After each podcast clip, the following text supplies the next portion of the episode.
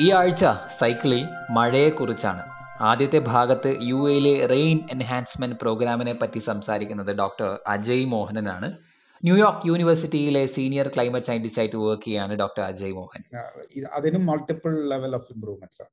ഒന്ന് how well you understand അടുത്ത സെക്ഷനിൽ സിൽവർ അയഡൈഡ് എന്ന കോമ്പൗണ്ടിനെ കുറിച്ച് നമ്മളോട് സുധീഷ് പയ്യന്നൂർ കുറച്ച് സംസാരിക്കുന്നുണ്ട്. വലിയ രീതിയിൽ സോയിലിന്റെ ഒരു ഒരു ഒരു നോർമൽ സാഹചര്യം തന്നെ നിലനിൽക്കുന്ന ഈ ബാക്ടീരിയയുടെ എഫക്ട്സ് കൊണ്ടാണ് ബാക്ടീരിയ ഒക്കെ വളരെയധികം മോശമായിട്ട് സിൽവർ അയോൺസും ഐ മൈനസ് ആയിട്ടും എക്സാക്ട്ലി അങ്ങനെ പിന്നെ ഇന്നത്തെ പോഡ്കാസ്റ്റിൽ അവസാനമായിട്ട് നമ്മുടെ കൂടെയുള്ളത് ഡോക്ടർ അഭിലാഷാണ്.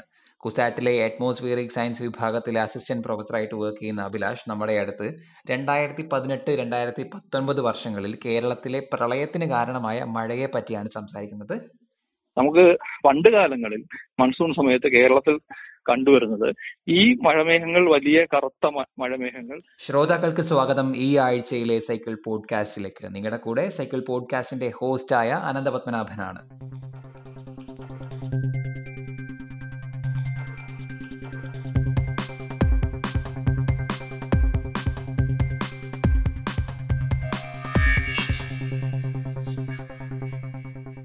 സൈക്കിൾ പോഡ്കാസ്റ്റ്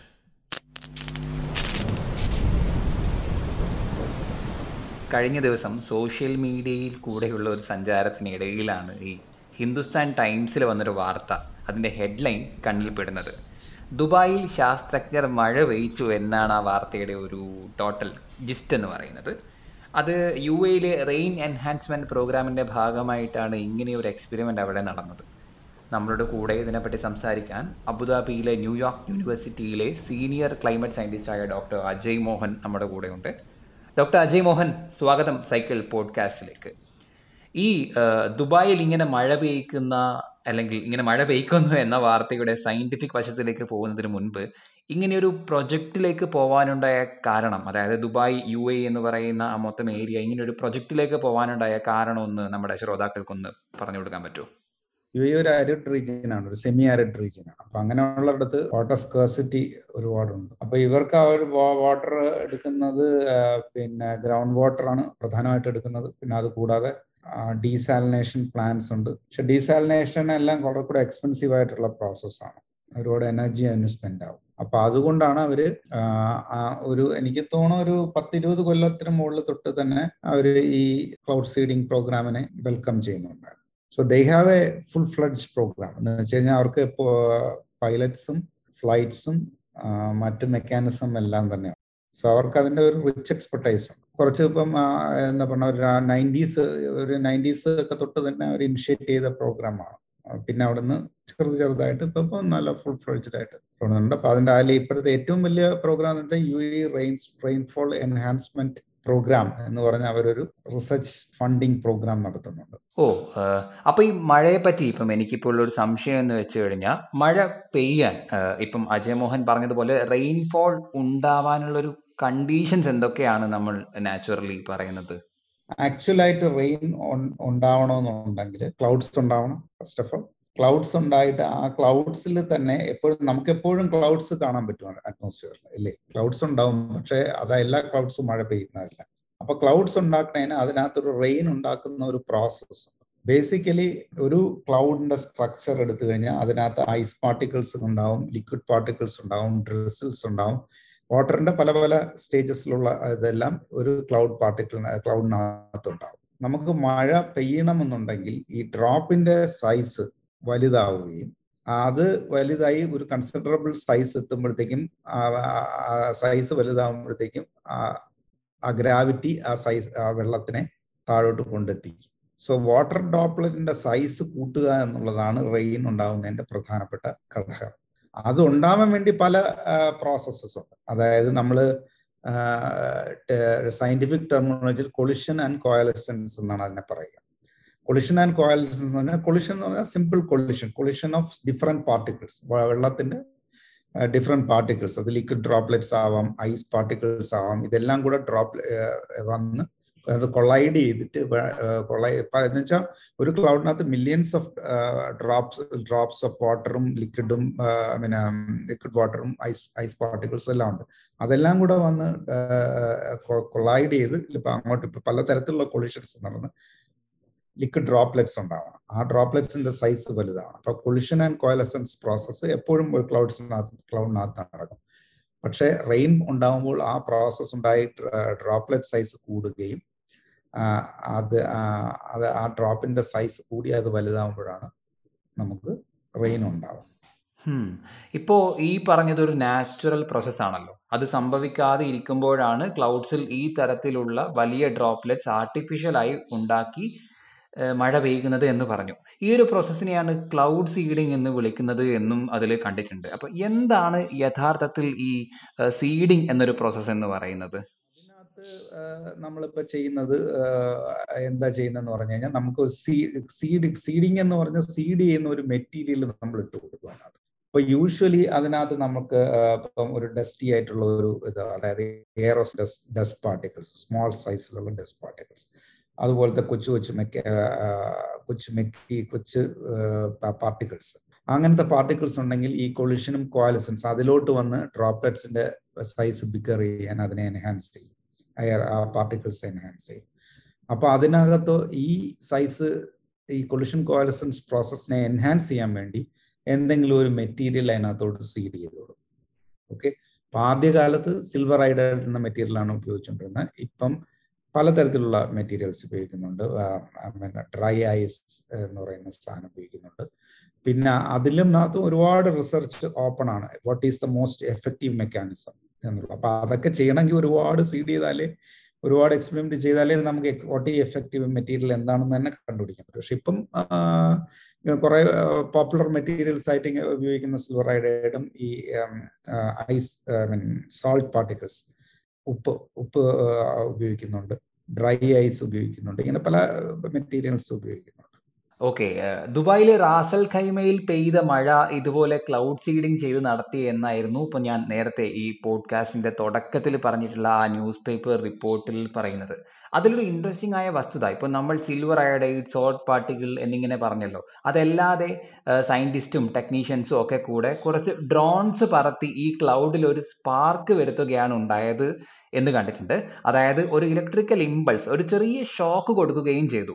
ഇപ്പോൾ നമുക്കറിയാലോ ചെറിയ ക്ലാസ്സിലൊക്കെ പഠിക്കുമ്പോൾ ഈ തലമുടി കുറച്ച് സമയം ചീകിയിട്ട് ആ ചീപ്പ് എടുത്ത് പേപ്പർ കഷ്ണങ്ങളുടെ അടുത്ത് വെക്കുമ്പോൾ അതിങ്ങനെ ആ ചീപ്പിലേക്ക് പറ്റിപ്പിടിക്കുന്ന ഒരു സംഭവം. നമ്മളിൽ പലരും അത് ചെയ്തിട്ടുണ്ടാവുമല്ലോ. ഇവിടെ ഉണ്ടാവുന്ന ഒരു ഇലക്ട്രോസ്റ്റാറ്റിക് ചാർജ് ആ അതിന്റെ അട്രാക്ഷൻ കാരണം അത് അതുകൊണ്ടാണ് ഇങ്ങനെ നടക്കുന്നത് എന്ന് നമുക്കറിയാം. അപ്പോൾ ഇതുപോലെ ഡ്രോൺസ് ഉപയോഗിച്ച് ക്ലൗഡ്സിനെ ചാർജ് ചെയ്ത് നിർത്തുകയാണെങ്കിൽ അവിടെ ഇപ്പോൾ അജയ് മോഹൻ പറഞ്ഞതുപോലെ ഒരു ചെറിയ ചെറിയ ഉള്ള വാട്ടർ മോളിക്യൂൾസ് തമ്മിൽ അട്രാക്ട് ചെയ്ത് അവിടെ കൂടി അതൊരു വലിയ ഡ്രോപ്ലെറ്റ് ആയി താഴോട്ട് വീഴുകയും ചെയ്യുന്നു. ഇതാണ് ഡ്രോൺസ് ഉപയോഗിച്ച് ഇലക്ട്രിക്കൽ സ്പാർക്ക് കൊടുത്തിട്ട് ചെയ്യുന്ന ഒരു പ്രോസസ്സ് എന്ന് പറയുന്നത്. ഓക്കെ അപ്പോൾ നമുക്ക് അജയ് മോഹനിലേക്ക് വരാം. ഒരു ക്ലൈമറ്റ് സയന്റിസ്റ്റായി വർക്ക് ചെയ്യുകയാണല്ലോ ഇപ്പോൾ അവിടെ. അപ്പം ഈ സ്ഥിരം കേൾക്കുന്ന ഒരു വാക്കാണ് ഈ ക്ലൈമറ്റ് മോഡലിംഗ് എന്നത് അല്ലെങ്കിൽ വെതർ മോഡലിംഗ് എന്നത്. അപ്പം അതായത് നമ്മൾ ഒരു ലൊക്കാലിറ്റിയിലെ കാലാവസ്ഥ കമ്പ്യൂട്ടറിന്റെ സഹായത്തോടെയും പല പല മാത്തമാറ്റിക്കൽ ഇക്വേഷൻസിന്റെ സഹായത്തോടെയും മനസ്സിലാക്കാൻ ശ്രമിക്കുകയും എന്നിട്ട് പറ്റാവുന്ന രീതിയിൽ അതിനെ പ്രെഡിക്റ്റ് ചെയ്യാൻ ശ്രമിക്കുകയും ചെയ്യുന്ന ഒരു മൊത്തം ഒരു പ്രോസസ്സിനെയാണല്ലോ ക്ലൈമറ്റ് മോഡലിംഗ് വെതർ മോഡലിംഗ് എന്നൊക്കെ പറയുന്നത്. അപ്പം ആ ഫീൽഡിൽ ഇപ്പൊ നിലവിൽ വന്നിട്ടുള്ള ഇംപ്രൂവ്മെന്റ്സ് എന്തൊക്കെയാണ്? അതിനും മൾട്ടിപ്പിൾ ലെവൽ ഓഫ് ഇംപ്രൂവ്മെന്റ്സ് ആണ്. ഒന്ന് how well you understand atmosphere okay അപ്പൊ അതിന് നമുക്ക് ഒബ്സർവേഷൻസ് ആവശ്യമാണ്. എത്ര ഒബ്സർവേഷൻസ് എന്ന് പറയുമ്പോൾ അറ്റ്മോസ്ഫിയർ എന്ന് പറയുമ്പോൾ ഇങ്ങനെ ഇങ്ങനെ പരന്ന് കിടക്കുകയല്ലേ? അപ്പൊ നമുക്ക് എത്ര ക്ലോസ് ആയിട്ട് എത്ര ക്ലോസ് ആയിട്ട് നമുക്ക് ഒബ്സർവേഷൻസ് ഉണ്ടാവും എത്ര ദൂരങ്ങൾ വെച്ചിട്ട് ഒബ്സർവേഷൻസ് ഉണ്ട്. അപ്പൊ ആ നെറ്റ്വർക്ക് ഓഫ് ഒബ്സർവേഷൻസ് നമുക്ക് നമ്മൾ ഇമ്പ്രൂവ് ചെയ്യണം.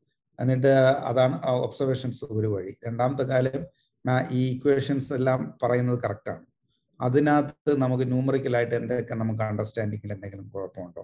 അതായത് ഇപ്പൊ പല പ്രോസസ്സ് ഉദാഹരണത്തിന് റെയിൻഫോൾ ഓക്കെ ഇപ്പോഴും റെയിൻഫോളിനകത്ത് നമ്മുടെ നമ്മളിപ്പം ഇതിനകത്ത് അറ്റ്മോസ്ഫിയറിനെ നമ്മൾ ഒരു ഗ്രിഡായിട്ടാണ് എടുക്കുന്നത്. അതായത് ഒരു ഒരു ഒരു മെഷ് നമ്മൾ അറ്റ്മോസ്ഫിയറിൽ സ്പെറിക്കലായിട്ടൊരു മെഷ് നമ്മൾ ഫിക്സ് ചെയ്തിട്ട് ഓരോ ഗ്രിഡ് പോയിന്റിലൊക്കെ അങ്ങനെയല്ലേ നമുക്ക് കണ്ടുപിടിക്കാൻ പറ്റുള്ളൂ. ഓരോ ഗ്രിഡ് പോയിന്റിലും നമുക്ക് ആ ഇക്വേഷൻ സോൾവ് ചെയ്ത് അവിടുത്തെ വെതർ കണ്ടുപിടിക്കാം.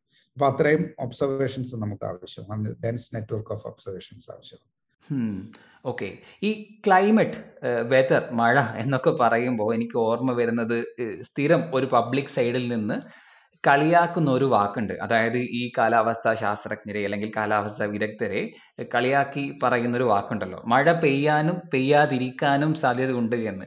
ശരിക്കും കാലാവസ്ഥാ പ്രവചനത്തെ പറ്റി പബ്ലിക്കിന് വേണ്ട വിധത്തിൽ അവയർനെസ് കിട്ടിയിട്ടുണ്ടോ എന്ന് സംശയമുണ്ട്. അതായത് ഈ ഒരു സംഭവം പ്രവചിക്കുക എന്ന് പറയുന്നത് അത്രയ്ക്കും എനോർമസ് എമൗണ്ട് ആയിട്ടുള്ള ഒരു ഡാറ്റ വേണ്ടി വരുന്ന കാര്യമാണ്. നമുക്കിതിൽ ഒരുപാട് പരിമിതി ഉണ്ട് താനും. ഈ പരിമിതിക്കകത്ത് നിന്നുകൊണ്ട് പ്രഡിക്ഷൻ അതായത് അതായതല്ലോ ഈ പരിമിതിക്കകത്ത് നിന്നുകൊണ്ട് പ്രഡിക്ഷൻ നടത്തുമ്പോൾ നമുക്ക് കൃത്യമായി ഇത്ര ഇത്ര എന്ന് പറയുന്നതിൽ നല്ല ബുദ്ധിമുട്ടുണ്ട്. ഇത് മനസ്സിലാക്കാതെയാണ് വെതർ പ്രഡിക്ഷനെ നമ്മൾ കളിയാക്കാറുള്ളത് അല്ലേ? അല്ല എപ്പോഴും ഡേറ്റ എത്രയും കൂടുതൽ ഉണ്ടെങ്കിൽ മാത്രമേ നമുക്ക് കൂടുതൽ കാര്യങ്ങൾ പറയാൻ പറ്റൂ. ഡേറ്റ ഇതിനകത്ത് അൺലിമിറ്റഡ് ആയിട്ട് ഡേറ്റ വേണം. മോർ ആക്യുറേറ്റ് എത്ര ഡേറ്റ ഉണ്ടോ? ജങ്ക് ഇൻ ജങ്ക് ഔട്ട് എന്നുള്ളത് തന്നെ. അപ്പം നമുക്ക് എത്രത്തോളം ഡേറ്റ നമ്മുടെ കയ്യിലുണ്ടോ അത്രത്തോളം ആക്യുറേറ്റ് ആയിരിക്കും നമ്മുടെ നമ്മുടെ റിസൾട്ട്സ് എത്രത്തോളം ഡെൻസ് നെറ്റ്വർക്ക് ആണോ? അതായത് ഇപ്പം ഇപ്പൊ കേരളത്തിലൊക്കെ ഇപ്പം പുതിയ റെയിൻ ഗേജ് സ്റ്റേഷൻസും പുതിയ ഇപ്പൊ പ്രളയത്തിന് ശേഷം പുതിയ റെയിൻ ഗേജ് സ്റ്റേഷൻസും പുതിയ റഡാർ നെറ്റ്വർക്ക്സും ഒക്കെ ഉണ്ടാക്കുന്നുണ്ട് ഇപ്പം. അതൊക്കെ എന്തെന്ന് പറഞ്ഞു കഴിഞ്ഞാൽ കൂടുതൽ ഡേറ്റ അവൈലബിൾ ആവുമ്പോൾ കൂടുതൽ നമ്മുടെ മോഡൽസ് നന്നാവും.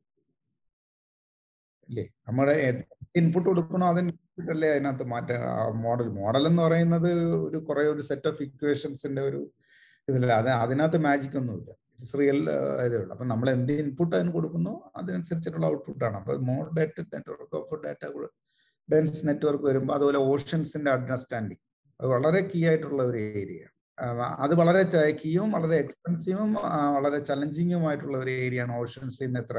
കാരണം ഇന്ത്യ ഇന്ത്യ പോലുള്ള രാജ്യം എന്ന് പറഞ്ഞാൽ കംപ്ലീറ്റ് ആയിട്ട് ഓഷൻസ് സറൗണ്ട് ചെയ്ത് കിടക്കുന്ന രാജ്യമാണ്. ഒരു പെൻസിലാണ് അപ്പൊ അങ്ങനെ വരുമ്പോഴത്തേക്കും ഇത്ര നാല് രണ്ട് ഇന്ത്യയിലുള്ള ഓഷനിലുള്ള എത്ര ടെമ്പറേച്ചറും മറ്റും മെഷർമെന്റ്സും ഒക്കെ ഇമ്പോർട്ടന്റ് ആണ്. ഓഷനിൽ നിന്ന് കിട്ടുന്ന ഡാറ്റ ഇമ്പോർട്ടന്റ് ആണ്. അപ്പൊ അതൊക്കെ അതിനുള്ള നെറ്റ്വർക്ക് നമ്മൾ ഇപ്പോഴ് ഒരുപാട് ഉണ്ടാക്കിക്കൊണ്ടിരിക്കുകയാണ്. ഇനിയും ഒരുപാട് ഉണ്ടാക്കേണ്ടിയിരിക്കുന്നു. പിന്നെ സാറ്റലൈറ്റ്സ് വഴി ഇപ്പം കുറെ ഡേറ്റ അത് ഓഷൻ കുറെ കൂടെ കവർ ചെയ്യുന്നുണ്ട്. അപ്പൊ അതൊക്കെ അതെല്ലാം തന്നെ ഇപ്പോഴത്തെ ഇമ്പ്രൂവ്മെന്റ്സ് ഉണ്ടാക്കുന്നുണ്ട് വെതറിന്റെ കാര്യത്തിൽ. വെതറിന്റെയും ക്ലൈമറ്റിന്റെ കാര്യത്തിൽ. Thank you doctor Ajaya Mohan cycle പോഡ്കാസ്റ്റിൽ വന്ന് സംസാരിച്ചതിൽ മഴ പെയ്യുന്നതിനെ കുറിച്ചും ക്ലൗഡ് സീഡിങ്ങിനെ കുറിച്ചും ക്ലൈമറ്റ് മോഡലിങ്ങിനെ കുറിച്ചും ഒക്കെ ബ്രീഫ് ആയിട്ടൊരു എക്സ്പ്ലനേഷൻ തന്നതിന് thank you okay thank you ഈ ക്ലൗഡ് സീഡിങ്ങിനെ കുറിച്ച് സയന്റിഫിക് അമേരിക്കനിൽ വന്നൊരു ആർട്ടിക്കിൾ സൈക്കിളിന്റെ ഷോ നോട്ട്സിൽ കൊടുത്തിട്ടുണ്ട്. അമേരിക്കയിലെ ക്ലൗഡ് സീഡിംഗ് പ്രോഗ്രാമിനെയാണ് ആ ആർട്ടിക്കിൾ കൂടുതലും ഫോക്കസ് ചെയ്യുന്നത്. നല്ല രസമാണ്. ഒരു സയൻസ് ഫിക്ഷൻ കഥ വായിക്കും പോലെയാണ് അതിന്റെ സ്റ്റാർട്ടിംഗ് ഒക്കെ രസകരമായി കൊടുത്തിട്ടുള്ളത്. സോ നമ്മുടെ ഷോ നോട്ട്സ് ഒന്ന് റെഫർ ചെയ്താൽ അതിലേക്കുള്ള ലിങ്ക് അവിടെ കൊടുത്തിട്ടുണ്ട്. സോ യെസ് പോഡ്കാസ്റ്റിന്റെ അടുത്ത പാർട്ടിലേക്ക് പോയി കഴിഞ്ഞാൽ നേരത്തെ ഡോക്ടർ അജയ് മോഹൻ ക്ലൗഡ് സീഡിങ്ങിനെ പറ്റി പറഞ്ഞപ്പോൾ അവിടെ സീഡ് ചെയ്യാൻ യൂസ് ചെയ്യുന്ന മെറ്റീരിയലുകളുടെ കൂട്ടത്തിൽ സിൽവർ അയഡൈഡിനെ പറ്റി പറഞ്ഞിരുന്നു. അല്ലേ? ഈ സിൽവർ അയഡൈഡിനെ പറ്റി കുറച്ച് കാര്യങ്ങൾ ഡോക്ടർ സുധീഷ് പയ്യന്നൂർ നമ്മളോട് സംസാരിക്കാൻ പോവുകയാണ്. നമ്മൾ സിൽവർ അയഡിനും കൂടെ മിക്സ് ചെയ്യുന്നില്ല സിൽവർ കണ്ടെയ്നിങ് ആയിട്ടുള്ള ഒരു കോമ്പൗണ്ടും അയഡിൻ കണ്ടെയ്നിങ് ആയിട്ടുള്ള ഒരു കോമ്പൗണ്ടും കൂടെ മിക്സ് ചെയ്ത് ഡിസ്പ്ലേസ്മെന്റ് റിയാക്ഷൻ നടക്കുന്ന വഴിയാണ്. ശരിക്കും സാറിന് പറയുകയാണെങ്കിൽ. പൊട്ടാഷ്യം ഹൈഡ്രൈഡും സിൽവർ നൈട്രേറ്റും കൂടെ റിയാക്ട് ചെയ്തിട്ടാണ്. പൊട്ടാഷ്യം ഹൈഡ്രൈഡും സിൽവർ നൈട്രേറ്റും നമുക്ക് സിൽവറിന്റെ ഏറ്റവും ഈസി ആയിട്ട് നമുക്ക് കിട്ടുന്ന കോമ്പൗണ്ട് സിൽവർ നൈട്രേറ്റ് ആണ്.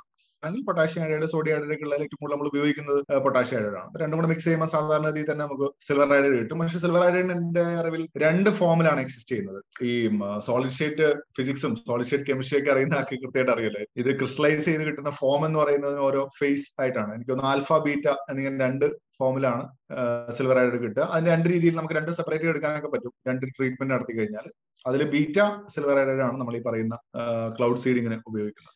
ഡോക്ടർ സുധീഷ് പയ്യന്നൂർ തിരുവനന്തപുരത്തെ എൻ ഐ എസ് ടിയിൽ നിന്നും കെമിസ്ട്രിയിൽ പി എച്ച് ഡി നേടിയ ശേഷം ഇപ്പോൾ കോഴഞ്ചേരി സെയിന്റ് തോമസ് കോളേജിൽ അസിസ്റ്റന്റ് പ്രൊഫസറായിട്ട് ജോലി ചെയ്യുകയാണ്. അപ്പോൾ നമുക്ക് ഡോക്ടർ സുധീഷ് പയ്യന്നൂരിലേക്ക് തിരിച്ചു വരാം. ഈ സിൽവർ അയഡൈഡ് എങ്ങനെയാണ് മറ്റ് ചെറിയ ചെറിയ വാട്ടർ മോളിക്യൂൾസിനെ ഇതിലേക്ക് അട്രാക്ട് ചെയ്ത് നിർത്തുന്നത് എന്ന് പറയാൻ പറ്റും? അതായത് നമ്മൾ ഈ രണ്ട് പ്രണയിതാക്കൾ തമ്മിലുള്ള കെമിസ്ട്രി അല്ലെങ്കിൽ രണ്ട് വ്യക്തികൾ തമ്മിലുള്ള കെമിസ്ട്രി വർക്കൗട്ടായി എന്നൊക്കെ നമ്മൾ തമാശക്ക് പറയാറുണ്ടല്ലോ. അതുപോലെ ഈ സിൽവർ അയഡൈഡും അതിന് ചുറ്റുമുള്ള ചെറിയ ചെറിയ വാട്ടർ മോളിക്യൂൾസും തമ്മിലുള്ള ആ ഒരു കെമിസ്ട്രി എങ്ങനെയാണ്? നമ്മൾ ഈ മേഘം പെയ്യാന്നുള്ളത് തന്നെ ഉദ്ദേശിക്കുന്നത് കണ്ടൻസ് ചെയ്യാന്നുള്ള പ്രോസസ് ആണല്ലോ. അതായത് വാട്ടർ മോളിക്യൂൾസ് ഇങ്ങനെ ഡ്രോപ്ലെറ്റ്സ് ആയിട്ടുള്ള വാട്ടർ മോളിക്യൂൾസ് അന്തരീക്ഷത്തിൽ നിൽക്കുന്നു. ഇതിനെ കുറച്ചുകൂടെ വരുന്ന സമയത്ത് കുറച്ചുകൂടെ കൂടിച്ചേരുന്ന സമയത്ത് നമുക്ക് വലിയ ഇതാവുന്ന സമയത്ത് നമുക്ക് താഴേക്ക് പെയ്യുന്നു എന്നുള്ളതാണല്ലോ എനിക്ക് മഴ എന്ന് പറഞ്ഞ കൺസെപ്റ്റ് വരുന്നത്. അപ്പൊ ഇതിനെ കൂട്ടിച്ചേർക്കുക എന്നുള്ളതിന്റെ പ്രോസസ്സാണ് ഈ സിൽവർ അയഡ് ചെയ്യുന്നത്. അതിന്റെ ഈ ഐസ് ലൈക്ക് ക്രിസ്റ്റൽ സ്ട്രക്ചർ ഐസിനെ പോലെയാണ് എന്നുള്ളത് കൊണ്ട് ഈ നമുക്ക് അത് എക്സാക്ട് വേർഡ് ആണെന്ന് അറിയില്ല. നമ്മൾ ഈ മിമിക്ക് ചെയ്ത് ചെയ്യാന്ന് പറയുന്നുണ്ട്. സി നമ്മൾ അതാന്ന് തോന്നിപ്പിച്ച് അതിലേക്ക് കൊണ്ടുവന്ന് ചെയ്യുന്ന ഒരു പ്രോഗ്രാം പോലെ അതിന്റെ വേറൊരു വേർഷൻ ആയിരിക്കും അത്. അങ്ങനെ ആരും തോന്നുന്നു. അതിന്റെ ഒരു ബേസിക് പ്രോസസ്സ് നടക്കുന്ന അങ്ങനെ ആയിരിക്കാം ഒറിജിനൽ നമ്മൾ എച്ച് ടു എന്ന് പറയുന്നത് വേപ്പർ സ്റ്റേറ്റ് ആണ്. പ്യുവർ എച്ച് ടു എന്ന് പറയുന്നത് വേപ്പർ ആണ്. കാരണം രണ്ട് ഹൈഡ്രജൻ ഓക്സിജൻ നമ്മൾ രണ്ട് കോവലൻ ബോണ്ടിങ് പാർഷ്യലി പോളാരി പോളാറുള്ള ഡൈപോൾ മൊമെന്റ് ഉള്ള എച്ച് ടു എന്ന് പറഞ്ഞ മോളിക്കൂൾ നമ്മൾ എടുക്കുന്നത്. വി ഷേപ്പ്ഡ് ആയിട്ടുള്ള അല്ലെ ബെൻ ഷേപ്പ് എന്ന് പറയുന്നത്. ഇത് നീരാവി ഗ്യാസ് സ്റ്റേറ്റിൽ വെക്കുമ്പോഴാണ്.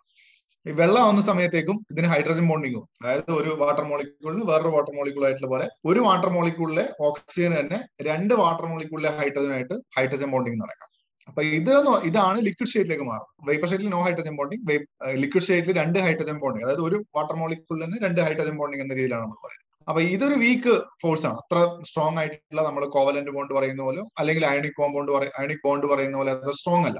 നമുക്ക് നന്നായിട്ട് ഇപ്പൊ ഹൺഡ്രഡ് ഡിഗ്രി സെൽഷ്യസ് ചൂടാക്കുക എന്ന് ഉദ്ദേശിച്ചു കഴിഞ്ഞാൽ എക്സാക്ട്ലി ഈ ഹൈഡ്രജൻ ബോണ്ടിങ് ഒക്കെ ബ്രേക്ക് ചെയ്ത് കഴിയുമ്പോൾ വേപ്പർ ആയിട്ട് പോകുന്ന കണ്ടീഷനാണ് പക്ഷെ ഐസിലേക്ക് വരുമ്പോൾ ഈ രണ്ടെന്നുള്ളത് നാല്. ഐസ് കണ്ടീഷൻ വരുമ്പോഴേക്കും. ഐസ് സോളിഡ് ഫോമിലേക്ക് മാറി. അപ്പൊ ഈ നാലെണ്ണം വരുമ്പോൾ നമുക്ക് അറിയാലോ അതിൽ ഈ ഹൈഡ്രജൻ ബോണ്ട് ഇത്രയും വരുമ്പോൾ കേജ് സ്ട്രക്ചർ ഒക്കെ വരുന്നത് അതിനകത്ത് വാട്ടർ മീൻസ് വാട്ടർ വേപ്പർ അല്ല വേപ്പർ മറ്റ് ഗ്യാഷസ് വേപ്പേഴ്സ് എൻക്ലോസ് ചെയ്യാം. അതുകൊണ്ടാണ് നമുക്ക് ഡെൻസിറ്റി കുറവുള്ളതും മുകളിൽ കിടക്കുന്നതും ഒക്കെ ആയിട്ട് പറയുന്നത്. പക്ഷെ ഈ സിൽവർ ഐഡിന്റെ കേസിൽ ഇതിന്റെ crystalline structure similar to that of ice എന്നാണ് പറയുന്നത്. അപ്പൊ എന്ത് ചെയ്യാം? ഇതിനെ വീണ്ടും ഹൈഡ്രജൻ ബോണ്ടിങ് വഴി അസോസിയേറ്റ് ചെയ്യാനുള്ള ഒരു ഒരു സാധ്യതയായിരിക്കാം വാട്ടർ മോളിക്യൂൾസ് കൊടുക്കുന്നത്. നമ്മൾ ഈ ലിക്വിഡ്സിന് തന്നെ. ഇതിന്റെ ഇടയ്ക്കൊക്കെ നമ്മൾ കൊടുക്കുന്ന സമയത്ത്. അപ്പൊ വീണ്ടും അടുത്തേക്ക് വരാനും കണ്ടൻസ് ചെയ്യാനുള്ള അടുത്തേക്ക് വരികയും അതിന്റെ ഭാഗമായി കണ്ടൻസ് ചെയ്ത് തന്നെ അവിടെ അധികം ആ ഡെൻസിറ്റിയിൽ അവിടെ നിൽക്കാൻ പറ്റാത്തപ്പം താഴേക്ക് വരുന്ന ഒരു കണ്ടീഷൻ ആണെന്നാണ് ഉള്ളത്. നമുക്കറിയാം ഒരു മെറ്റീരിയൽ നമ്മൾ യൂസ് ചെയ്യുന്ന സമയത്ത് എന്തായാലും അതിന് ഇമ്പാക്റ്റ് ഉണ്ടാവും. അതിന് എന്തായാലും എൻവയോൺമെന്റിൽ ഇമ്പാക്റ്റ് ഉണ്ടാവുമല്ലോ. അപ്പോൾ ഈ സിൽവർ അയഡൈഡ് ഉപയോഗിക്കുമ്പോൾ ഉണ്ടാവുന്ന എൻവയോൺമെന്റൽ ഹസാർഡ്സ് എന്നതും കൂടെ നമ്മൾ പരിഗണിക്കേണ്ട ഒരു വിഷയമാണല്ലോ. അത് അതായത് നമ്മൾ ഈ സിൽവർ അയോഡൈഡ് സോയിലായിട്ട് ചേർന്നിട്ട് ഈ അക്വാട്ടിക് ലൈഫിനെ അത് ബാധിക്കുന്നുണ്ട് എന്ന് കേട്ടിട്ടുണ്ട് അല്ലേ? അതെ അക്വാട്ടിക് ലൈഫ് ഇത് ബാക്ടീരിയ അതെ ബാക്ടീരിയനൊക്കെ വലിയ രീതിയിൽ സോയിലിന്റെ ഒരു ഒരു ഒരു നോർമൽ സാഹചര്യം തന്നെ നിലനിൽക്കുന്ന ഈ ബാക്ടീരിയയുടെ എഫക്ട്സ് കൊണ്ടാണല്ലോ. ബാക്ടീരിയ ഒക്കെ വളരെയധികം മോശമായിട്ട് സിൽവർ അയോൺസും ഐ മൈനസ് ആയിട്ടും എക്സാക്ട്ലി അങ്ങനെയല്ല. പവലൻ ക്യാരക്ടർ ഉണ്ടെങ്കിൽ കൂടി എങ്കിലും ആ ഒരു എഫക്ട് വരും. അപ്പം ഈ സിൽവർ അയോൺസ് എന്നൊക്കെ പറഞ്ഞത് വളരെയധികം ടോക്സിക് ആയിട്ടുള്ള ഒരു മെറ്റീരിയലാണ് സിൽവർ അയോഡൈഡിന് പകരം സിൽവർ അയോഡൈഡിന്റെ ഹാംഫുൾ എഫക്ട്സ് കാരണം സിൽവർ അയോഡൈഡിനെ റീപ്ലേസ് ചെയ്യും. നമ്മളിപ്പം സി ആദ്യം നമ്മൾ എന്ത് ആവശ്യത്തിനും നമ്മൾ സ്റ്റഡീസ് തുടങ്ങുകയാണ്. ഇതിന്റെ പ്രോപ്പർട്ടി കിട്ടുന്നുണ്ടോ നോക്കും. അതിനുശേഷം ചിലപ്പോൾ വർഷങ്ങൾക്ക് ശേഷമായിരിക്കും അതിന്റെ ടോക്സിക് എഫക്ട്സിനെ കുറിച്ചുള്ള പഠനം നടക്കുന്നത്. അപ്പം ഈ സ്റ്റഡീസ് നടക്കുന്ന സമയത്ത് സിൽവർ അയോഡൈഡ് ഓക്കെ ആയിരുന്നു പക്ഷെ പിന്നീട് സിൽവർ അയോഡൈഡിന്റെ വളരെ ടോക്സിക് ആയിട്ടുള്ള എഫക്ട്സും ഉണ്ട്. ഇത് അക്വാട്ടിക് സോയിലിലേക്കും അക്വാട്ടിക് സിസ്റ്റത്തിലേക്കും ആണ് ഇത് പോകുന്നത് അൾട്ടിമേറ്റ് ഈ പിന്നെ ഇതിനെ റീപ്ലേസ് ചെയ്യുന്നതിന്റെ ഭാഗമായിട്ട് ഇപ്പം അനന്ത് വായിച്ചിട്ടുണ്ടാവും ഇപ്പം ഈ യു എയിൽ ഇലക്ട്രിക് ഇത് ഉപയോഗിച്ചെന്ന് പറഞ്ഞ പോലെ ഏറ്റവും എഫക്റ്റീവ് കുറച്ചുകൂടെ അതിനേക്കാളും ഇതായിട്ട് വന്നിട്ടുള്ളത് ഈ ഇൻഫ്രാറെഡ് ലേസർ വെച്ചിട്ട് അതും കൂടെ റിപ്പോർട്ടുകൾ കാണാൻ പറ്റും. നമുക്ക് അറ്റ്മോസ്ഫിയർ തന്നെയുള്ള സി ഇതിന്റെ ഒരു ബേസിക് പ്രോസസ് എന്ന് വെച്ച് കഴിഞ്ഞാൽ ക്രിസ്റ്റലൈസേഷനെ കുറിച്ച് അറിയാതെ ക്രിസ്റ്റലൈസേഷനിൽ ഒരു ഒരു ഒരു ന്യൂക്ലിയേഷൻ സ്റ്റേജ് ഉണ്ട്. ആ ന്യൂക്ലിയേഷൻ ആണ് പിന്നെ ഗ്രോത്ത് ഉണ്ടായി ക്രിസ്റ്റൽസ് ആയിട്ട് ഫോം ചെയ്യുന്നത്. ആ ഒരു മെത്തേഡ് തന്നെയാണ് ഇവിടെ ഉപയോഗിക്കുന്നത്.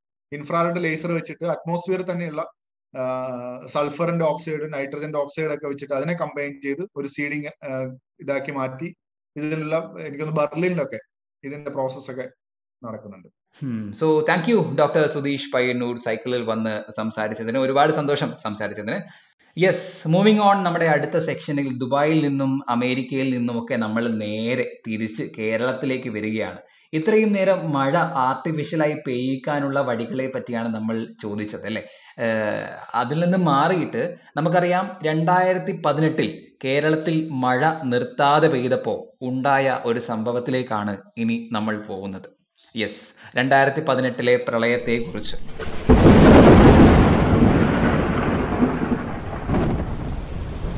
Places that I visited yesterday with regards to Chenganur and the likes in Alapura district, there the situation. കഴിഞ്ഞ ദിവസങ്ങളിലെല്ലാം സ്ഥിതി വളരെ രൂക്ഷമായിരുന്ന ആലുവയിലെ കമ്പനിപ്പടിയിൽ നിന്ന് കൃഷ്ണകുമാർ ഇപ്പോൾ അവിടുത്തെ അവസ്ഥ എന്താണ്? ഓഗസ്റ്റ് മാസത്തിൽ വന്ന പ്രളയം നമുക്ക് മറക്കാൻ പറ്റാത്തൊരു ഓർമ്മയാണ്. നിരവധി വീടുകളും മനുഷ്യരും മൃഗങ്ങളും ഒരു ദുരിതപ്പെയ്ത്തിൽ ഒലിച്ചു പോയൊരു വർഷം. ഇത് രണ്ടായിരത്തി പതിനെട്ട് കൊണ്ട് അവസാനിച്ചില്ല. രണ്ടായിരത്തി പത്തൊൻപത് ഓഗസ്റ്റിലും കേരളം പ്രളയം നേരിട്ടിട്ടുണ്ട്. കേരളത്തിലുണ്ടായ പ്രളയത്തെക്കുറിച്ച് സൈക്കിളിൽ സംസാരിക്കാൻ ഡോക്ടർ അഭിലാഷ് നമ്മളോട് ചേരുകയാണ്. കുസാറ്റിലെ അറ്റ്മോസ്ഫിയറിക് സയൻസസ് ഡിപ്പാർട്ട്മെന്റിലെ അസിസ്റ്റന്റ് പ്രൊഫസറായിട്ട് വർക്ക് ചെയ്യുകയാണ് ഇപ്പോൾ അഭിലാഷ്. ഡോക്ടർ അഭിലാഷ് രണ്ടായിരത്തി പതിനെട്ടിലെയും പത്തൊൻപതിലെയും പ്രളയം വ്യത്യസ്തമാണ് എന്ന് പറയുന്നുണ്ട് അല്ലേ? അതെ രണ്ടായിരത്തി പതിനെട്ടും നമ്മൾ പൊതുവേ രണ്ടായിരത്തി പതിനെട്ട് പത്തൊമ്പത് ഒരേ തരത്തിലുള്ള പ്രളയം എന്നുള്ള രീതിയിലാണ് നമ്മൾ പൊതുവെ പറയുന്നത്. പക്ഷെ യഥാർത്ഥത്തിൽ രണ്ടായിരത്തി പതിനെട്ടിലും പത്തൊമ്പതിലും ഉണ്ടായ മഴയുടെ ഒരു വിതരണമൊക്കെ വളരെയധികം വ്യത്യസ്തമായിരുന്നു. രണ്ടായിരത്തി പതിനെട്ടിലാണെങ്കിൽ നമ്മൾ മൺസൂൺ മഴ തുടങ്ങുന്നതിന് മുമ്പ് തന്നെ അതായത് മെയ് മാസം തൊട്ടേ മഴ കൂടുതലായിരുന്നു. അതായത് പ്രീ മൺസൂണിൽ തന്നെ ഏകദേശം മുപ്പത്തഞ്ച് ശതമാനം മഴ കൂടുതലായിരുന്നു. അതിനുശേഷം മൺസൂൺ മഴയും ജൂണിലും ജൂലൈയിലും വളരെയധികം കൂടുതലായിരുന്നു. ഏകദേശം പത്ത് പതിനഞ്ച് പതിനഞ്ചിനും ഇരുപതിനും ശതമാനം കൂടുതൽ മഴ ജൂലൈ അവസാനത്തോടുകൂടി കിട്ടിയത്. അപ്പൊ അതിനുശേഷം അപ്പോൾ തന്നെ നമ്മുടെ ഒട്ടുമിക്ക ഡാമുകളും ജൂലൈ അവസാനത്തോടുകൂടി വലിയ ഡാമുകൾ വരെ നിറഞ്ഞു നിൽക്കുന്ന ഒരവസരമായിരുന്നു രണ്ടായിരത്തി പതിനെട്ടിൽ നദികളും പുഴകളും എല്ലാം നിറ നിറഞ്ഞു നിൽക്കുന്ന ഒരു അവസരമായിരുന്നു രണ്ടായിരത്തി പതിനെട്ടിൽ ജൂൺ അവസാനം ജൂലൈ അവസാനം. അതിനുശേഷം ഓഗസ്റ്റിൽ ഒരു ഒരു ചെറിയ സ്പെല്ല് തുടക്കത്തിൽ കിട്ടിയ അതിനുശേഷമുള്ള ഒരു പതിനഞ്ച് പതിനാറ് ലഭിച്ച വലിയ ഒരു മഴയാണ് അതിതീവ്രമായിട്ടുള്ള അല്ലെങ്കിൽ ശക്തമായിട്ടുള്ള രണ്ട് ദിവസത്തെ മഴയാണ് നമ്മുടെ കേരളം മുഴുവൻ. അത് കേരളം മുഴുവൻ ബാധിച്ചു ആ ഒരു പ്രളയം രണ്ടായിരത്തി പതിനെട്ടിൽ അതിന് കാരണമാക്കിയത്. പക്ഷെ രണ്ടായിരത്തി പത്തൊമ്പതിൽ മഴയുടെ വിതരണത്തിൽ തന്നെ വളരെയധികം വ്യത്യാസം ഉണ്ടായിരുന്നു. കാരണം മൺസൂണിന്റെ തുടക്കം വളരെ മോശമായിരുന്നു. അത് ജൂണിൽ മഴക്കുറവായിരുന്നു. ജൂലൈയിലും ആ മഴക്കുറവ് നീണ്ടു നിന്നു ഏകദേശം ജൂലൈ അവസാനം ആയപ്പോൾ മുപ്പത്തഞ്ച് ശതമാനം മഴയുടെ കുറവായിരുന്നു. അതിനുശേഷം ഓഗസ്റ്റ് എട്ട് ഒമ്പത് തീയതികളിലാണ് ഒരു വലിയ മഴ ലഭിക്കുകയും അത് വടക്കൻ ജില്ലകൾ അതായത് പ്രത്യേകിച്ച് കോഴിക്കോട് വയനാട് കണ്ണൂര് മലപ്പുറം പാലക്കാട് ഈ ജില്ലകളിലാണ് പത്തൊമ്പതിലെ പ്രളയം കൂടുതൽ പ്രശ്നങ്ങൾ സൃഷ്ടിച്ചത്. കാരണം ആ മേഖലകളിൽ മാത്രം കേന്ദ്രീകരിച്ചുള്ള അതിതീവ്രമായിട്ടുള്ള മഴയായിരുന്നു രണ്ടു ദിവസം ലഭിച്ചത്. അപ്പൊ മഴയുടെ നമ്മുടെ വിതരണം തന്നെ രണ്ടായിരത്തി പതിനെട്ടിലും പത്തൊമ്പതിലും വ്യത്യസ്തമായിട്ടുള്ള രീതിയിലായിരുന്നു. രണ്ടായിരത്തി പതിനെട്ടിലാണെങ്കിൽ over a period of time accumulate ചെയ്ത് അക്യുമുലേറ്റ് ചെയ്ത് വന്ന ഒരു പ്രളയമായിരുന്നുവെങ്കിൽ രണ്ടായിരത്തി പത്തൊമ്പതിൽ പൊടുന്തനെ വന്ന ഒരു പ്രളയമായിരുന്നു അത് പ്രളയം ഉണ്ടാകുന്നതിന് മുമ്പ് വരെ നമുക്ക് മുപ്പത്തഞ്ച് ശതമാനം മഴക്കുറവായിരുന്നു. രണ്ട് ദിവസത്തെ ഒരു അതിതീവ്രമായിട്ടുള്ള മഴ കൊണ്ട് മാത്രമാണ് നമുക്ക് അന്ന് പ്രളയം ഉണ്ടായത് അപ്പം ആ ഇപ്പം പ്രളയം ഉണ്ടായ ദിവസത്തെ മഴയുടെ കണക്ക് തന്നെ പരിശോധിച്ചാൽ നമുക്ക് മനസ്സിലാകും രണ്ടായിരത്തി പത്തൊമ്പതിൽ രണ്ട് ദിവസം ലഭിച്ച അല്ലെങ്കിൽ ആ- ഒരാഴ്ച ലഭിച്ച മഴയേക്കാൾ വളരെ കുറവായിരുന്നു രണ്ടായിരത്തി പതിനെട്ടിൽ ആ പ്രളയം ഉണ്ടായ സമയത്ത് ലഭിച്ച മഴ. അപ്പം ഇതിനെ പ്രധാനമായിട്ടും രണ്ടായിരത്തി പത്തൊമ്പതിലെ പ്രളയമാണ് കൂടുതൽ ഡേഞ്ചറസ് രണ്ടായിരത്തി പതിനെട്ടിലെ പ്രളയം എന്ന് പറയുന്നത് ഒരു മൺസൂൺ കാലത്ത് നമുക്ക് പ്രതീക്ഷിക്കാവുന്നതാണ്. അത് പൊതുവെ പതിയെ പതിയെ അക്യുമുലേറ്റ് ചെയ്ത് വരുന്ന ഒരു പ്രളയമായതുകൊണ്ട് അത്ര ഒരു സ്വഭാവമാണ് മൺസൂൺ ജൂൺ ജൂലൈ മഴ കൂടി ഓഗസ്റ്റിലെ മഴ പിന്നെ കുറഞ്ഞു തുടങ്ങും. ആ ഒരു പാറ്റേൺ ആണ്.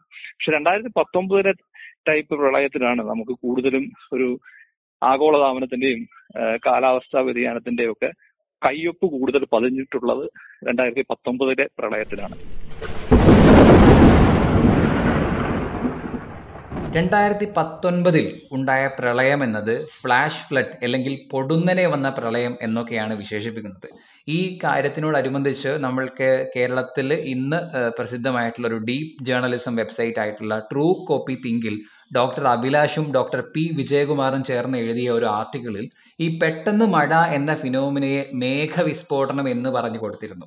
അതിനെക്കുറിച്ച് സൈക്കിളിന്റെ ശ്രോതാക്കളുടെ അടുത്ത് ഒന്ന് പറയാൻ പറ്റുമോ കേന്ദ്ര കാലാവസ്ഥാ വകുപ്പൊക്കെ മേഘവിസ്ഫോടനത്തെ ക്ലാസിഫൈ ചെയ്തിരിക്കുന്നത് ഒരു മണിക്കൂറിൽ പത്ത് സെന്റിമീറ്റർ മഴ ഒരു പ്രദേശത്ത് ലഭിക്കുമ്പോഴാണ് മേഘവിസ്ഫോടനം എന്ന് പൊതുവേ പറയാറുള്ളത്. പക്ഷേ ലഭിക്കുന്ന മഴയുടെ കണക്കും ഈ ആ മഴ കൊണ്ട് ചുരുങ്ങിയ കാലയളവിൽ ലഭിക്കുന്ന മഴ കൊണ്ട് സൃഷ്ടിക്കപ്പെടാവുന്ന ഈ ദുരന്തങ്ങളുടെയൊക്കെ സാധ്യതയും മുൻനിർത്തി മേഘവിസ്ഫോടനത്തിനെ വീണ്ടും രണ്ട് തരത്തിലൂടെ ക്ലാസിഫൈ ചെയ്തിട്ടുണ്ട്. ഇപ്പം നമ്മുടെ കാശ്മീർ അല്ലെങ്കിൽ ഉത്തരാഖണ്ഡ് രണ്ടായിരത്തി പതിമൂന്നിൽ ഉണ്ടായ പ്രളയം.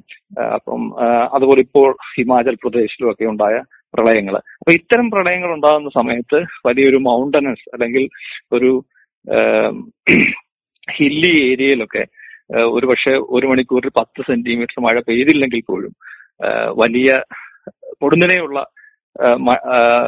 ക്ലൗഡ് ബെസ്റ്റിൽ നിന്നും വലിയ മഴ ഉണ്ടായെങ്കിലും ഒരു രണ്ട് മൂന്ന് മണിക്കൂർ നീണ്ടു നിൽക്കുന്ന ചെറിയ ഒരു ശക്തി കൂടിയ മഴ. അതായത് ഒരു അഞ്ച് ആറ് സെന്റിമീറ്റർ മഴ രണ്ട് മണിക്കൂറൊക്കെ ലഭിച്ചു കഴിഞ്ഞാൽ അത്തരം പ്രദേശങ്ങളിൽ പ്രത്യേകിച്ചും ഈ മല മലയോര പ്രദേശങ്ങളിൽ കൂടുതൽ പ്രശ്നങ്ങൾ സൃഷ്ടിക്കാം ദുരന്തങ്ങളൊക്കെ വരുത്തി വെക്കാം. അപ്പം അത്തരം സാഹചര്യങ്ങളിലും മേഘവിസ്ഫോടനം എന്ന് തന്നെയാണ് പറയുന്നത്. പക്ഷെ അത് മലയോര മേഖലകളിലാണ് ലഭിക്കുന്നത് അപ്പം ആ അതുവഴി ഉണ്ടാകുന്ന ആ ഒരു ദുരന്തത്തെ കൂടെ കണക്കിലെടുത്തുകൊണ്ടാണ് അതിനെ അങ്ങനെ മേഘവിസ്ഫോടനം എന്ന് പറയുന്നത്.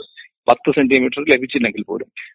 അതിൽ നിന്നും വ്യത്യസ്തമായിട്ട് മറ്റൊരു വിഭാഗത്തിൽപ്പെട്ട മേഘവിസ്ഫോടനമുണ്ട് അത് കൂടുതലും നമ്മുടെ കൊങ്കൺ റീജിയനിലാണ് കാണുന്നത്. കൊങ്കൺ റീജിയനിൽ കാണുന്ന പ്രത്യേകിച്ച് മൺസൂൺ സമയത്ത് കാണുന്ന മഴയുടെ പാറ്റേൺ എന്ന് പറഞ്ഞാൽ ഇപ്പോൾ കേരളത്തിൽ മഴ കുറവായിരുന്നെങ്കിലും കൊങ്കൺ അതായത് കർണാടകയുടെ തീരം തൊട്ട് വടക്കോട്ട് കർണാടക ഗോവ മഹാരാഷ്ട്ര എല്ലാ സ്ഥലങ്ങളിലും കൊങ്കൺ തീരത്ത് അതിതീവ്ര മഴയാണ് ഈ ഈ വർഷവും ലഭിച്ചത്. അപ്പൊ അവിടത്തെ പാറ്റേൺ എന്ന് പറയുന്നത് മുമ്പ് സൂചിപ്പിച്ച പോലെ ഒരു മണിക്കൂർ കൊണ്ട് പത്ത് സെന്റിമീറ്റർ കിട്ടില്ല. ചിലപ്പം രണ്ട് മണിക്കൂർ കൊണ്ട് അഞ്ച് മുതൽ ആറ് സെന്റിമീറ്റർ വരെ മഴ ലഭിക്കും. നമുക്ക് പറയാം ഈ കേരളത്തിലൊക്കെ അതിതീവ്ര മഴ അല്ലെങ്കിൽ അതിശക്തമായ മഴ എക്സ്ട്രീം റെയിൻ എന്ന് പറയുന്നത് ഒരു ദിവസം ഇരുപത്തിനാല് സെന്റിമീറ്റർ മഴ ലഭിക്കുമ്പോൾ. അപ്പൊ ആ ഇരുപത്തിനാല് സെന്റിമീറ്റർ മഴ കേരളത്തിൽ പൂർവകാലങ്ങളിൽ കഴിഞ്ഞ കാലങ്ങളിൽ എടുത്തു നോക്കിക്കഴിഞ്ഞാൽ ഒരു ദിവസം ഇരുപത്തിനാല് സെന്റിമീറ്റർ മഴ ലഭിക്കുന്ന സാഹചര്യങ്ങൾ മുമ്പും ഉണ്ടായിട്ടുണ്ട്. പക്ഷെ ഈ ഇരുപത്തിനാല് സെന്റിമീറ്റർ മഴ നമുക്ക് ലഭിക്കുന്നത് ഒരു over a period of time അതായത് ചെറുതായിട്ട് മഴ പെയ്ത് ഒരു ലൈറ്റ് മീ മീഡ് മോഡറേറ്റ് റെയിൻ എന്ന് പറയും. ഒരു ഒരു മണിക്കൂറിൽ ചിലപ്പോൾ അത് ഒരു ഒരു സെന്റിമീറ്ററിലെ ഒന്നര സെന്റിമീറ്റർ മഴ വെച്ച് ഒരു ദിവസം മൊത്തവും നീണ്ടു നിന്ന് അത് ഇരുപത്തിനാല് സെന്റിമീറ്റർ ആകും അങ്ങനെ ലഭിക്കുന്ന മഴ എന്ന് പറഞ്ഞു കഴിഞ്ഞാൽ അതിന്റെ വിതരണം ഒരു ഒരു ഡെയിലി സ്കെയിലിൽ അല്ലെങ്കിൽ ഡയണലായിട്ട് ഒരു നല്ല പോലെ ഡിസ്ട്രിബ്യൂട്ട് ചെയ്തിട്ടായിരിക്കും. അങ്ങനെ ലഭിക്കുമ്പോൾ വലിയ പ്രശ്നങ്ങൾ ഉണ്ടാകില്ല അതേസമയം ഈ ഇരുപത്തിനാല് സെന്റിമീറ്റർ മഴ തന്നെ ലഭിക്കണമെന്നില്ല. ഒരു പതിനഞ്ച് സെന്റിമീറ്റർ മഴ ഒരു ദിവസം ദിവസം ലഭിക്കുകയും ആ മഴ മൊത്തവും ഒരു രണ്ട് മണിക്കൂർ കൊണ്ട് അഞ്ച് മുതൽ ആറ് സെന്റിമീറ്റർ എന്ന് പറയുമ്പോൾ തന്നെ ഈ പതിനഞ്ച് സെന്റിമീറ്റർ മഴ ഒരു മൂന്ന് നാല് മണിക്കൂർ കൊണ്ട് ലഭിക്കുന്ന ഒരു അവസ്ഥയും. അപ്പൊ അങ്ങനത്തെ അതാണ് കൂടുതൽ പ്രളയങ്ങൾ. ഫ്ലാഷ് ഫ്ലഡും അല്ലെങ്കിൽ പ്രാദേശികമായിട്ടുള്ള പ്രളയങ്ങൾ സൃഷ്ടിക്കുവാനും കാരണം. അപ്പൊ ഇത്തരം കൊങ്കൺ മേഖലകളെ എടുത്തുകൊണ്ട് ഇത്തരം മഴയുടെ വിതരണത്തെയും ഒരു മിനി ക്ലൗഡ് ബെസ്റ്റ് എന്ന് പറയും. അതായത് ഒരു രണ്ട് മണിക്കൂറുള്ള അഞ്ച് സെന്റിമീറ്റർ ഒക്കെ മഴ ലഭിക്കുന്ന അവസ്ഥ. അപ്പം ഇതിനോടൊപ്പം തന്നെ മിനി ക്ലൗഡ് ബെസ്റ്റ് ഉണ്ടാകണമെങ്കിൽ ഇതിന് ഇതിനോടനുബന്ധിച്ച് മേഘങ്ങളുടെ ഘടനയിലും വലിയ മാറ്റങ്ങൾ സംഭവിക്കണം. അപ്പോൾ കേരളത്തിൽ ഇത് കൂടുതലും ഈ മിനി ക്ലൗഡ് ബെസ്റ്റ് കൂടുതലും പണ്ട് കാലങ്ങളിൽ കണ്ടിരുന്നത് കർണാടകത്തിന് വടക്കോട്ടുള്ള കൊങ്കൺ പ്രദേശങ്ങളിലാണ്. പക്ഷേ രണ്ടായിരത്തി പത്തൊമ്പത് സംഭവിച്ചത് ഇതേ തരത്തിലുള്ള മഴയുടെ പാറ്റേൺ കേരളത്തിലേക്കും കേരളത്തിന്റെ വടക്കൻ ജില്ലകളിലേക്കും വ്യാപിക്കുന്നതായിട്ടാണ് കണ്ടത്. അപ്പൊ മഴയുടെ ആ ഒരു വിതരണത്തിൽ അതായത് രണ്ട് മണിക്കൂർ കൊണ്ട് അഞ്ച് സെന്റിമീറ്റർ മുകളിൽ മഴ ലഭിക്കുന്ന അവസ്ഥ ഉണ്ടാകുന്നു അതോടൊപ്പം തന്നെ ഇത്തരം മഴ ഉണ്ടാക്കുന്ന മഴമേഘങ്ങളുടെ ഘടനയും ഈ കാലാവസ്ഥാ വ്യതിയാനവും ആഗോളതാപനത്തിന്റെ ഫലമായിട്ട് മാറുന്നുണ്ട്. ഈ കാലാവസ്ഥാ വ്യതിയാനത്തിന്റെ കയ്യൊപ്പ് എന്ന് പറഞ്ഞല്ലോ. അപ്പൊ ഈ വ്യതിയാനം എന്ന് എന്ന് പറയുമ്പോൾ മുൻപുണ്ടായിരുന്ന ഒരു പാറ്റേണിൽ നിന്ന് വ്യത്യാസപ്പെട്ട് നിൽക്കുന്നു എന്നാണല്ലോ ഉദ്ദേശിക്കുന്നത്. ആ ഒരു ആസ്പെക്റ്റിലേക്ക് പോവുകയാണെങ്കിൽ ഒരു ചെറിയ കൗതുകമുള്ള എന്താണെന്ന് വെച്ച് കഴിഞ്ഞാൽ എങ്ങനെയായിരുന്നു നമ്മൾക്ക് കേരളത്തിൽ മുൻപ് മഴ ലഭിച്ചത് എന്ന് എന്നത് പറയാൻ പറ്റുമോ നമുക്ക് പണ്ട് കാലങ്ങളിൽ മൺസൂൺ സമയത്ത് കേരളത്തിൽ കണ്ടുവരുന്നത് ഈ മഴമേഘങ്ങൾ വലിയ കറുത്ത മഴമേഘങ്ങൾ കൂടുതൽ റെയിൻഫാൾ പൊട്ടൻഷ്യലുള്ള ക്ലൗഡാണ് അത് ഉയരം ഒരു അഞ്ച് മുതൽ ആറ് കിലോമീറ്റർ വരെ ഉയരത്തിലൊക്കെ ഈ ക്ലൗഡ് ഡെവലപ്പ് ചെയ്യത്തുള്ളൂ. അതാണ് പണ്ട് കാലങ്ങളിൽ മൺസൂൺ സമയത്ത് കേരളത്തിൽ പൊതുവെ കണ്ടിരുന്ന മഴമേഘങ്ങൾ. പക്ഷേ ഈ രണ്ടായിരത്തി പത്തൊമ്പതിലെ പ്രളയം ഉണ്ടായ സമയത്ത് മഴമേഘങ്ങളുടെ ഘടനയിൽ വലിയ മാറ്റങ്ങൾ സംഭവിച്ചു. അത് കൂടുതൽ ഈ കൂമ്പാരമേഘങ്ങൾ അതായത് ക്യുമിലോ നിംബസ് വിഭാഗത്തിൽപ്പെട്ട വെർട്ടിക്കലി ഡെവലപ്പിംഗ് കൂമ്പ തിക്കായിട്ടുള്ള കൂമ്പാര മേഘങ്ങളായിട്ട് അതൊരു പക്ഷേ പതിനാല് മുതൽ പതിനഞ്ച് കിലോമീറ്റർ വരെ ഉയരത്തിൽ പോകുന്ന തരത്തിലുള്ള മേഘങ്ങളാണ്. അപ്പൊ അങ്ങനെയുള്ള മേഘങ്ങളിലാണ് കൂടുതലും ഐസ് കണങ്ങളും അതുപോലെ തന്നെ ലിക്വിഡ് വാട്ടറും ഒക്കെ വെച്ച് ഇത്തരം കൂമ്പാര മേഘങ്ങളിലാണ് കൂടുതലും ഇടിമിന്നലും മറ്റും ഉണ്ടാകാനുള്ള ഇടിമിന്നലും ഒക്കെ സൃഷ്ടിക്കുന്ന മേഘങ്ങൾ. അപ്പൊ അത്തരം മേഘങ്ങൾ ഒരു വലിയ പ്രദേശത്ത് ഉണ്ടാകുമ്പോൾ കൂടുതൽ ഒരു രണ്ട് മൂന്ന് മണിക്കൂറൊക്കെ വലിയ ഇന്റൻസിറ്റി ഇന്റൻസിറ്റി ഉള്ള അഞ്ചു മുതൽ പത്ത് സെന്റിമീറ്റർ വരെ മഴ ലഭിക്കാവുന്ന ഇന്റൻസിറ്റി ഉള്ള മഴ പ്രൊഡ്യൂസ് ചെയ്യുന്നതോടൊപ്പം തന്നെ ഈ മഴമേഘങ്ങളുടെ ഭാഗമായിട്ട് ലൈറ്റ്നിങ് വരെ ഈ മൺസൂൺ സമയത്ത് കഴിഞ്ഞ കാലങ്ങളിൽ ലൈറ്റ്നിങ് ഒക്കെ അപൂർവമായിരുന്നു. നമുക്ക് കൂടുതലും പ്രീ മൺസൂണിലും അല്ലെങ്കിൽ പോസ്റ്റ് മൺസൂൺ സീസണിലുമാണ് ലൈറ്റ്നിങ് കിട്ടുന്നത്. പക്ഷെ ഇപ്പോൾ ഇപ്പൊ കണ്ടുവരുന്നത് വളരെ കാലം മഴ മാറി നിൽക്കുകയും മഴ മഴകൾ തമ്മിലുള്ള ഇടവേളകൾ കൂടുകയും പൊടുന്നനെയുള്ള മഴ അതിതീവ്രമായിട്ടുള്ള മഴ ലഭിക്കുകയും ചെയ്യുന്ന ആ ഒരു ഘടനയിലേക്കാണ് മൺസൂൺ മാറിയിരിക്കുന്നത്. അപ്പൊ ഇത്തരം ഈ മിതമായ മഴ ചുരുങ്ങിയ മഴ മഴ ദിനങ്ങൾ കുറയുന്നു. ചുരുങ്ങിയ അല്ലെങ്കിൽ മിതമായ മഴയുടെ ദിനങ്ങൾ കുറയുന്നു. അതോടൊപ്പം തന്നെ അതിതീവ്രമായ മഴയുടെ ദിനങ്ങൾ കൂടുന്നു. അപ്പം ഒരു സീസൺ മൊത്തം കൊടുക്കുമ്പോൾ ഒരു പക്ഷേ നമുക്ക് സീസൺ ലഭിക്കേണ്ട മഴ ലഭിക്കും. പക്ഷേ അതിന്റെ വിതരണം പണ്ടത്തെ നിന്ന് മാറി കൂടുതൽ ദിവസം മഴ മാറി നിൽക്കുകയും കുറഞ്ഞ ദിവസങ്ങളിൽ നമുക്കൊരു സീസണിൽ ലഭിക്കേണ്ട മഴ അതിതീവ്ര മഴയായിട്ട് ലഭിക്കുകയും ചെയ്യുന്ന അവസ്ഥയിലേക്കാണ് മാറിയിരിക്കുന്നത്. ഇതോടൊപ്പം തന്നെ ഈ മേഘങ്ങളുടെ ഘടനയിൽ ഉണ്ടാകുന്ന മാറ്റവും കേരളത്തെ സംബന്ധിച്ച് ഭാവിയിൽ വലിയ ഒരു പ്രശ്നങ്ങൾ സൃഷ്ടിച്ചേക്കാം. ഓക്കെ ഈ പറഞ്ഞ മഴപ്പെയ്ത്തുകളുടെ ഒരു സ്വഭാവത്തിൽ നമ്മുടെ കടൽ വഹിക്കുന്ന പങ്കിനെ കൂടി ശാസ്ത്രലോകം സീരിയസ് ആയിട്ട് നോക്കി കാണുന്നുണ്ട്. നേരത്തെ പറഞ്ഞ ട്രൂ കോപ്പി തിങ്കിൽ വന്ന ആർട്ടിക്കിളിൽ ഈ മഴയുടെ ഒരു പോക്ക് അറബിക്കടലിൽ നിന്ന് നിന്നും ഏകദേശം ഇന്ത്യയുടെ വടക്കോട്ടേക്ക് സഞ്ചരിക്കുന്നു എന്ന് പറയുന്നുണ്ട്. അതുകൊണ്ട് ഇപ്പോൾ കടൽ എന്ന് പറയുന്ന എന്താ പറയുക നമ്മൾ ഈ തട്ടത്തിന് പറയുന്ന സിനിമയിലൊക്കെ പോയി കഴിഞ്ഞാൽ കടൽ ഭയങ്കര കടലാന്നൊക്കെ പറയും. അതുപോലെ തന്നെ കടൽ എത്രത്തോളം പങ്ക് വഹിക്കുന്നുണ്ട് ഇതിൽ? അതെ അറബിക്കടൽ ചൂ തീർച്ചയായിട്ടും സമുദ്ര താപനില മഴയുടെ ഘടനയിലും അല്ലെങ്കിൽ മഴമേഘങ്ങളുടെ ഘടനയിലും മഴയുടെ പാറ്റേണിലും ഒക്കെ വളരെയധികം സ്വാധീനം ചെലുത്തുന്ന ഒരു പ്രധാന ഘടകമാണ് സമുദ്രം. പ്രത്യേകിച്ചും കേരളം പോലുള്ള ഒരു ഒരു മലയോര പ്രദേശവും ഇടനാടും തീരപ്രദേശവും ചേരുന്ന അതി അതി